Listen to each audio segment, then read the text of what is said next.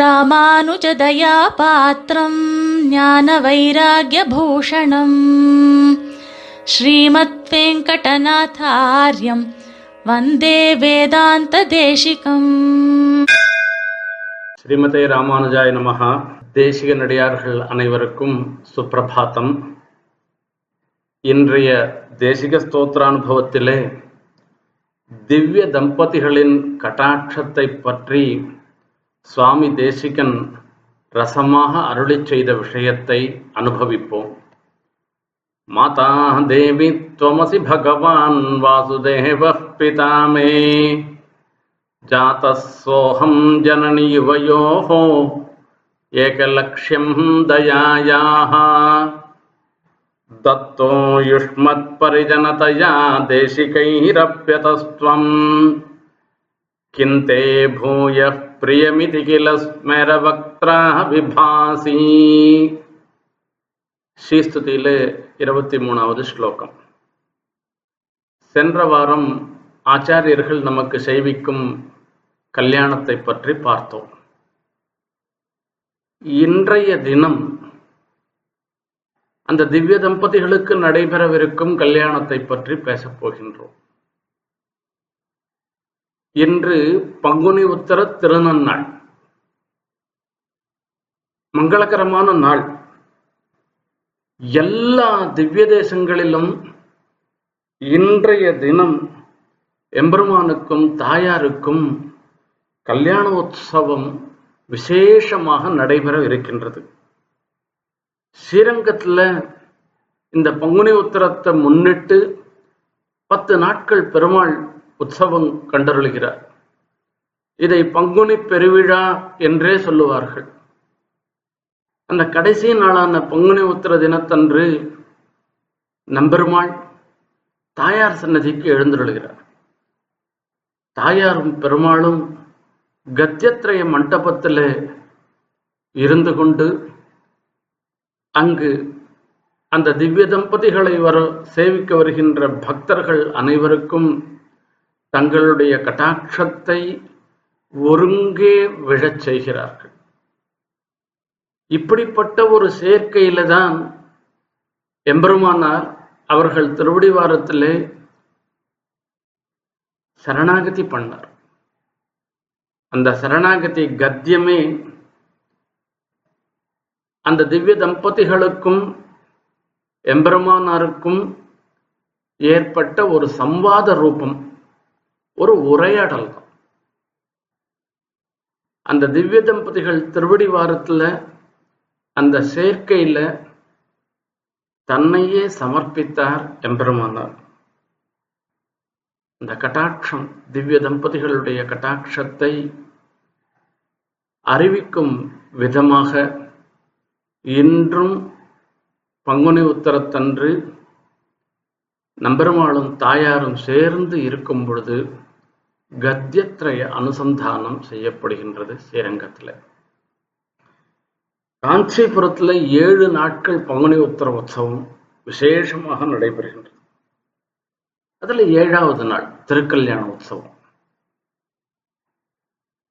தேவப்பெருமாளுக்கும் மலையாள நாச்சியாருக்கும் திருக்கல்யாண உற்சவம், மாலை மாற்றல், அக்ஷதாசிர்வாதம், சமர்ப்பணை என்று கல்யாணத்திலே நடைபெறும் எல்லா வைபவங்களோடும் அந்த நூத்துக்கால் மண்டபத்தில் திருக்கல்யாண உற்சவம் ரொம்ப கம்பீரமாக நடைபெறும்.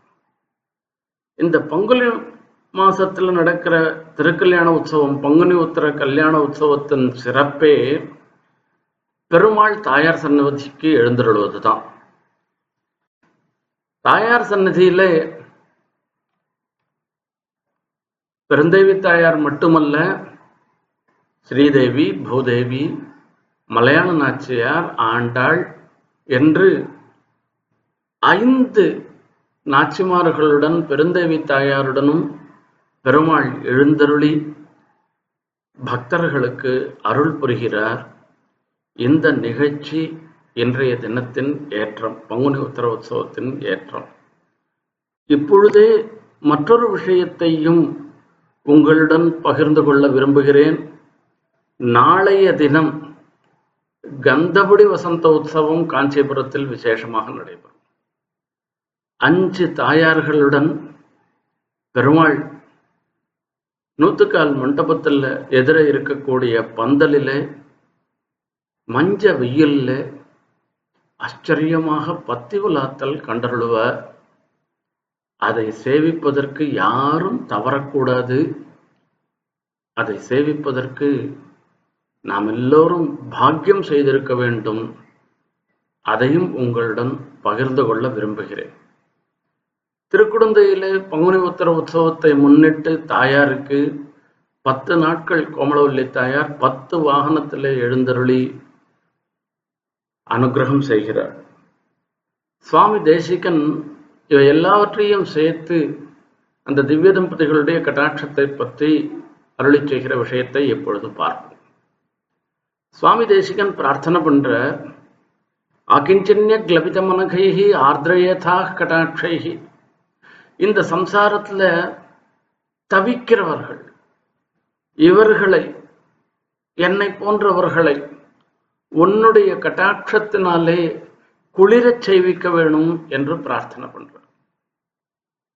சுவாமி தேசிகன் பிரார்த்தனை பண்ணாக்கா தாயார் வெறுமைப்பாளன்னு உத்தரக்ஷணத்துல கட்டாட்சிச்சிட்டான். அந்த கட்டாட்சத்தினால சுவாமிக்கு ஒரு பெரிய சந்தோஷம் ஏற்படுறது. தாயார் கேட்கிற சுவாமியின் இடத்துல இப்ப கட்டாட்சம் விரும்புபவர்கள் எல்லாரும் எதனா ஒரு பலத்தை விரும்புவார்கள். அந்த மாதிரி நீர் எதனா பலம் வேணும்னு எதிர்பார்க்கிறீரா என்னிடத்துலேருந்து, அதையும் கொடுக்கறதுக்கு சித்தமா இருக்கேன்னு தாயார் சொல்றார். யாச்சே கிந்த்வாம், உன்னை நான் என்ன கேட்க போறேன், உனக்கு தெரியாதன்னா எனக்கு எது நல்லதுன்றது அதை நீயே பண்ண போற, நான் என்ன உன்னை கேட்க போறேன்னு சுவாமி சாக்கிற. அதுக்கப்புறமும் சிரிக்கிறாளாம் தாயார். அந்த தாயார் சிரிக்கிற அந்த பெருந்தேவி தாயாருடைய சிரிப்பை பார்த்து சுவாமி சாதிக்கிறார்.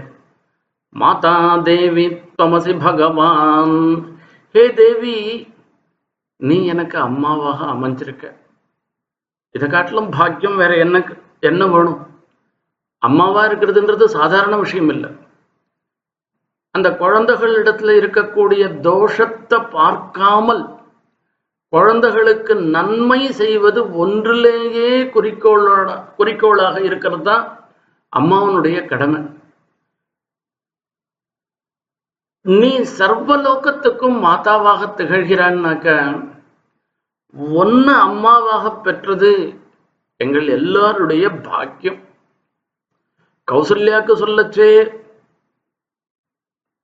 ராமரை மகனாக தன் மகனாக பெற்றது கௌசல்யாக்கு பாக்கியம்னு சொல்றார். ஆனா அது திருப்பியும் சொல்ல வேண்டிய ஒரு விஷயம் இருக்கு. இப்படிப்பட்ட அம்மாவை பெறுவது ஒவ்வொரு குழந்தையினுடைய பாக்கியம் என்று சொல்றோம். பகவான் வாசுதேவஹா பிதா மே, எனக்கு அப்பா என்ன சாதாரணமானவர, சாட்சாத் வாசுதேவன் தான், பகவான் தான், அவர் எனக்கு வாசு தகப்பனராக அமைந்திருக்கிறார். இப்படிப்பட்ட பெற்றோர்களை பெற்றிருப்பதை காட்டிலும் வேற என்ன பாக்கியம் இருக்கிறது. தொம்மாதா சர்வலோகானாம் தேவதேவோ ஹரிப்பிதா, இது இந்திரனுடைய வாக்கியம். அப்பேற்பட்ட பாக்கியம் எனக்கு கிடைச்சிடுத்து என்று சொல்றார். இந்த பாக்கியம் இருந்தாலும் போறாது,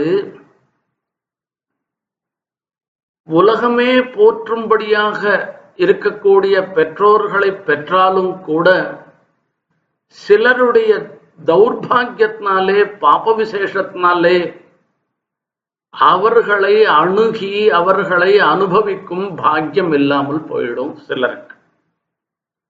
அந்த மாதிரி இல்லை எனக்கு. ஜனனி யுவயோகோ தயாயாக ஏகலட்சியம் ஜாதகா சோகம். நான் எப்படிப்பட்டவன் தெரியுமா, அம்மா நீதான் என்னை ஈன்றெடுத்தவள். எந்த விதத்துல, யுவயோகோ தயாயாக ஏகலட்சியம் அகம், உங்க ரெண்டு பேருடைய கட்டாட்சத்துக்கும் லட்சியமாக இருக்கிறது ஒரே லட்சியம், ஒரே குறிக்கோள். யாருன்னா நான் தான். அனுத்தமம் பாத்திரமகம் தயாயாகன்ற அளவந்தார். உங்களுடைய தயைக்கு, உங்களுடைய தயாபரிதமான தயையோட சேர்ந்திருக்கிற கட்டாட்சங்களுக்கு நான் தான் பாத்திரமாக இருந்துருக்கேன், நான் தான் இலக்காக இருந்துருக்கேன். ஆகையால இதை காட்டிலும் நம்ம ரெண்டு பேருக்கும் ஒரு ஐக்கரசியம் ஏற்பட்டிருக்கு, இதை காட்டிலும் வேற என்ன பாக்கியம் போனோம் எனக்குன்னு சுவாமி சாதிக்கிறாராம். இதை காட்டிலும் இன்னொரு ஒரு பெரிய விசேஷம் எனக்கு கிடைச்சிருக்கு, உங்க ரெண்டு பேருடைய கட்டாட்சம் என் மேல விழுந்திருக்குன்றதுக்கு இப்பவே நிரூபிக்கிற ஒரு விஷயம் எனக்கு நடந்திருக்கு. ஜாயமானம் ஹி புருஷம் எம்பசேன் மதுசூதனான்ற யார் ஒருவனை பிறப்பு சமயத்திலேயே பெருமாள் கட்டாட்சிக்கிறாரோ, யார் ஒருவன் பகவத் கட்டாட்சத்தை, மதுசூதனுடைய கட்டாட்சத்தை, திவ்ய தம்பதிகளுடைய கட்டாட்சத்தை பிறக்கும் சமயத்தில் பெறுகிறார்களோ அவர்களுக்கு தான் சதாச்சாரிய கட்டாட்சம் கிட்டும், அவர்களுக்கு தான் ஆச்சாரிய பிராப்தி ஏற்படும் என்று சொல்றார். எனக்கு சதாச்சாரிய கட்டாட்சம் ஏற்பட்டு அந்த ஆச்சாரியர்கள் இந்த ஜீவாத்மாவை, அடியேனை உங்கள் இருவருக்கும் கைங்கரியம் பண்ணும்படியாக உங்களிடத்திலே சமர்ப்பிக்கப்பட்டவனாக அடியேன் ஆகியிருக்கிறேன். இதை காட்டிலும் வேற என்ன போனோம்? நான் சம்பூர்ணமான சந்தோஷத்தோட நான் இருந்துருக்கேன், இதெல்லாம் உங்களுடைய கட்டாட்சத்தினால ஏற்பட்டது, உன்னுடைய சிரிப்பினுடைய அர்த்தம் எனக்கு தெரிகிறது, இதுக்கு மேல இன்னும் உனக்கு எதனா வேணுமான்னு கேட்கிற. கிந்தே பூயஹா பிரியமிதி கில ஸ்மரவக்த்ரா விபாசீன, அந்த தாயார் புன் சிரிப்போட கூட எழுந்தருள் இருக்காளாம். உன்னுடைய திருமுக மண்டலத்தை பார்க்கச்சேயே இவ்வளவும் பண்ணியாச்சு, இன்னும் என்ன வேணும்னு கேட்குற மாதிரி இருந்துருக்கு. எனக்கு வேற எதுவும் வேணாம், இந்த பங்குனி உத்திர திருநாள் அன்று நீங்கள்லாம் திவ்ய தம்பதிகளாக நீங்க இருந்து உங்களுடைய கட்டாட்சம் என் மேல விழணும்ன்றத தான் பிரார்த்திக்கிறேன், அது இருந்துடுத்துன்னா போறோம், வேற ஒன்றும் வேணான்னு சுவாமி சாதிக்கிறார். அந்த மாதிரி இந்த நன்னாளில் நமக்கு திவ்ய தம்பதிகளுடைய கட்டாட்சம் வேணும் என்று பிரார்த்தித்து கொண்டு நிறைவு செய்கிறேன். ஸ்ரீமதே நிகமாந்த மகாதேசிகாய நமஹா. கவிதார்க்கிக சிம்ஹாய கல்யாண குணசாலினே ஸ்ரீமதே வெங்கடேஷாய வேதாந்த குரவே நமஹா.